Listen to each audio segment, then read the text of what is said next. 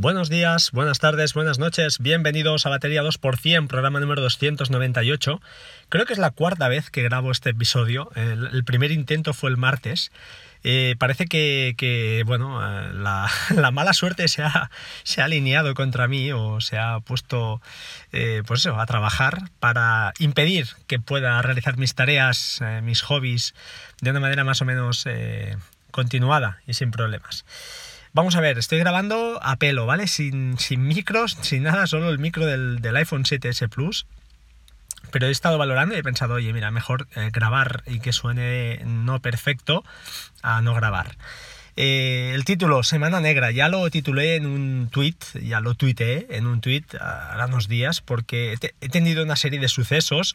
Uno de ellos es el de Tautuli, que ya os comenté, que perdí un montón de horas eh, y al final era un tema, pues eso, de mala configuración total, muy mal por mi parte, porque el exceso, como os dije, ¿no? El exceso, no puedes tener un filtro para publicidad aquí, otro en PA Hall, y además le sumas AdCard y DNS Crypt y, y vas sumando cosas, y al final en vez de conseguir el objetivo de pues, filtrar los datos y tener una navegación más fluida, consigues todo lo contrario, todo el efecto contrario. Y fijaos que en ese caso pues era, era un, buen, un buen punto de, para reflexionar, ¿no? Porque a veces los que probamos cosas, pues eh, nos olvidamos, en ese momento pues viene la niña o la mujer o quien sea te llama y ya pues pierdes el foco y ahí se queda. Bueno, eh, hoy os vengo a hablar, pues eso, de mi semana negra, entre comillando, ¿vale? No, tampoco hay que ponerse las manos en la cabeza. Alguien más también me comentó que, pues eso, un disco duro se le murió y justo mirando la garantía era, pues eso, uno o dos días después o el mismo día, no recuerdo, pero era, era insultante, ¿no? Esas cosas que, dan mucha rabia porque, bueno, al final es un pellizco, es dinero y, molesta. Y más es, el hecho que, que el dinero en sí. Os comento, os comento un poquito por, por encima. Eh, lo que me pasó con Hue, Hue Bridge, eh, Hue de Philips, las luces famosas de Hue. Yo en casa, pues hace ya, no sé si 5 o 6 años, pero diría que mm, cuando salió el producto fui de los que compré el pack de inicio, que además me costó bastante, y llevaba el bridge antiguo, uno redondito, que luego cambiamos al, nuevo, ¿vale? Pues, eh, bueno, de golpe porrazo, eh, Hugh, eh, el, puente, me decía que no estaba conectado a internet, con lo que, por lo que, perdón, al lanzar órdenes a Alexa para encender y apagar luces, que es algo que en casa es 100% de las veces, ya, ya no utilizamos interruptores, em, pues dejó de funcionar. A partir de aquí, bueno, empiezas a mirar si es la skill, reinicias la skill, no funciona, luego empiezas a mirar si la configuración, si hay algo que se te ha pasado, bajas firewalls, bajas todo, reinicias router. Luego pensé que era un fallo de ellos, de sus servidores, de su servicio, les mandé un tweet y ahí tengo que aplaudirles muy rápidamente el servicio técnico de, atención al cliente de, de Hue en inglés, muy bien, súper rápido, me dijeron que no, que ellos lo veían todo bien, que probaran una serie de cosas, las probé sin éxito al final, ya cuando llevaba no sé cuántas horas perdidas, mm, se me ocurrió entrar en la configuración de la app de, de Hue y hay una opción en, lo que es propiamente el bridge, el puente, que eh, te permite, pues te dice, oye, ¿cómo, ¿qué IP cojo, no? ¿Por DHCP o la quieres de forma manual? Le desactivé el DHCP y le puse la IP de forma manual, la misma que tenía, ¿eh? no hice nada raro, no había una duplicidad de IPs ni nada, lo había chequeado previamente también. y bueno, ah, misteriosamente, ¡pum!, se conectó. Esa tercera luz, o bueno, esa primera luz, empezando por la izquierda, que te dice es el bridge está conectado a Internet. Mm, perdón, miento, no, no estaba conectado todavía. Pero ya me salió un mensaje distinto en la app. Me decía, oye, desconecta el, el bridge, que eso también me lo dijo atención al cliente, déjalo 10-15 segundos y vuelve a arrancar. Y así lo hice dos o tres veces y a la tercera eh, sí que me enlazó y se quedó enlazado sin problema. Eh, con todo esto, les comenté a los de Hue que yo creo que ahí esto sí que hay que ponerlo, hay que ponerlo pues eh, entre algodones. Les comenté que qué hubiera pasado si el bridge se me hubiera muerto. Y la, es decir, no muerto, sino si lo hubiera yo reseteado. Estuve a un paso de resetearlo del todo. Y me dijeron, o entendí, me pareció entender, que, eh, pues, que perdería toda la configuración de luces. Yo creo que no, creo que no, quiero pensar que no, porque si entras en la web de meethue.com, entras tu nombre de usuario y contraseña y tienes todas tus eh, luces, tus bombillas, todos los strips, todo lo que tengas está ahí. Entonces quiero pensar que ellos tienen una copia en la nube. Aunque es verdad que recuerdo también que cuando hice el cambio del bridge viejo al bridge nuevo, tuve que hacer alguna cosa. No recuerdo qué, pero que no era una cosa de quitar y poner, sino que tenía que hacer como una, no sé, como un paso, ¿no? No sé, supongo que, si se te avería o se rompe o yo qué sé, el niño lo rompe, cualquier cosa, debe haber una manera de recuperar eh, esa configuración. Pero por si acaso, que lo sepáis, no sé, mm, son esas cosas que si a alguien le ha pasado o le ha ocurrido, por favor lo tuitee o me lo, digo por, me lo diga por privado y lo, lo comentaré aquí sin, sin ningún problema. Una segunda cosita que me ocurrió fue que la, web de batería 2% estaba caída. Eh, ¿Motivo? No lo sé todavía, no lo sé. Probé mil cosas. Restauré versiones de, backup que tengo por suerte a diario y además está corriendo en un Docker, con lo cual, pues bueno, oye, cero problemas. Pero eh, al cabo de unas horas caía, caía misteriosamente. Em, la verdad es que no recuerdo qué llegué a hacer para que funcionara. Eso es lo, más problemático.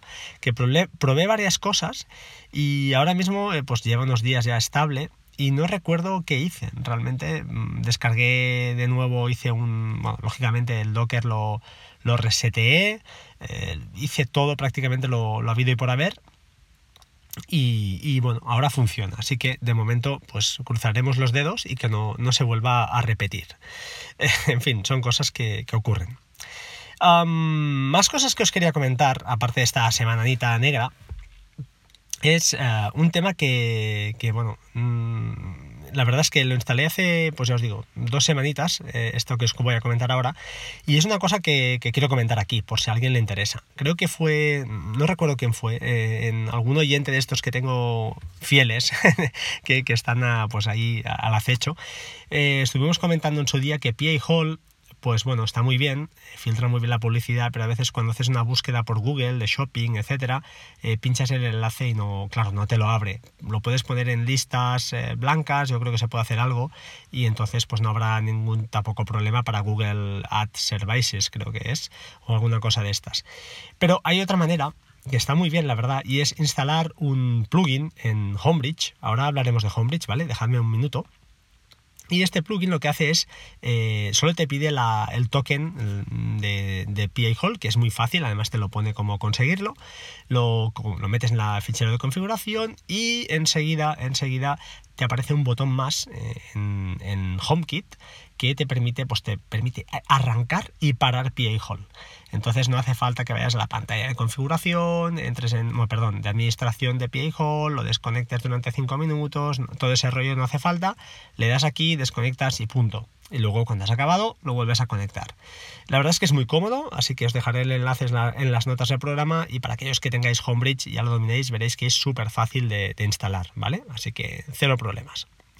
Más cosas. Creo que son dos o tres personas que me han dicho, me han preguntado, igual es que soy yo que o que me expreso mal, seguramente, o que me equivoco, o igual es que, que, es fácil que ocurra, que vais escuchando el podcast, pues bueno, de segundas, ¿no? Vais en el coche y esas cosas.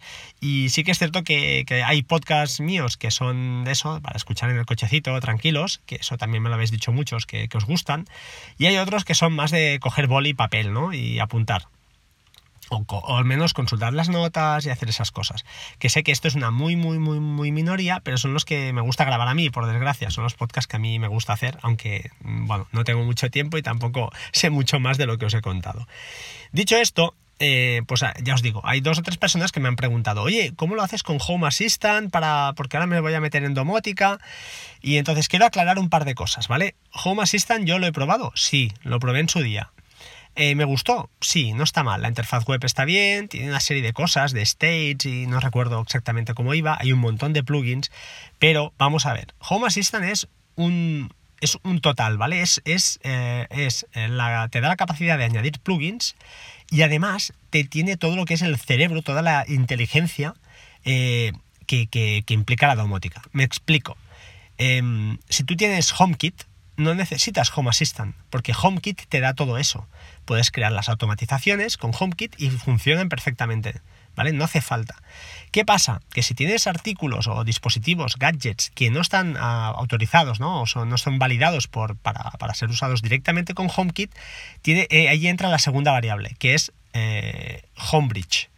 Homebridge lo único que hace es decirle a HomeKit, oye, HomeKit, mira, tengo estos artículos, estos gadgets, que, que, en teoría no son válidos eh, con tu certificado, pero yo te los hago valer. Te hago de puente y te los entrego. Y entonces tú desde HomeKit ya puedes jugar con todo esto. ¿Queda claro? Entonces, Home Assistant es el todo en uno. Si yo, por ejemplo, abandonara el ecosistema de, Apple, pues me quedo sin HomeKit y entonces eh, una opción más que válida, validísima, es Home Assistant. Lo monto en una Raspberry Pi, que además eh, se quema en una tarjeta, es muy fácil de instalar. Y oye, empiezas a jugar con eso y ningún problema, cero problemas, ¿de acuerdo? Pero los que usamos iOS yo al menos estoy enamorado de HomeKit. Funciona bastante bien. Hay peros, hay cositas que, fallan, que irán, espero que vayan metiendo, pero si con HomeKit eh, metes Homebridge, eh, es una pasada.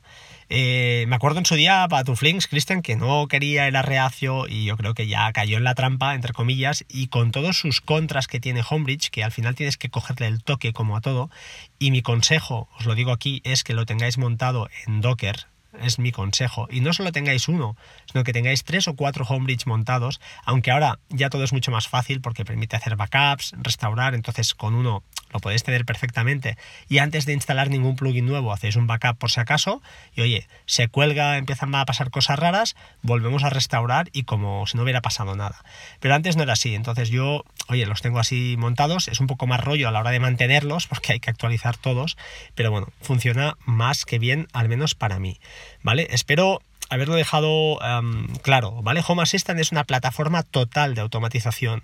Homebridge deja este, esta parte de la automatización para HomeKit, ¿de acuerdo? Lo que hace Homebridge es, oye, añadirte, permitirte añadir uh, otros gadgets que de otra manera no serían em, compatibles.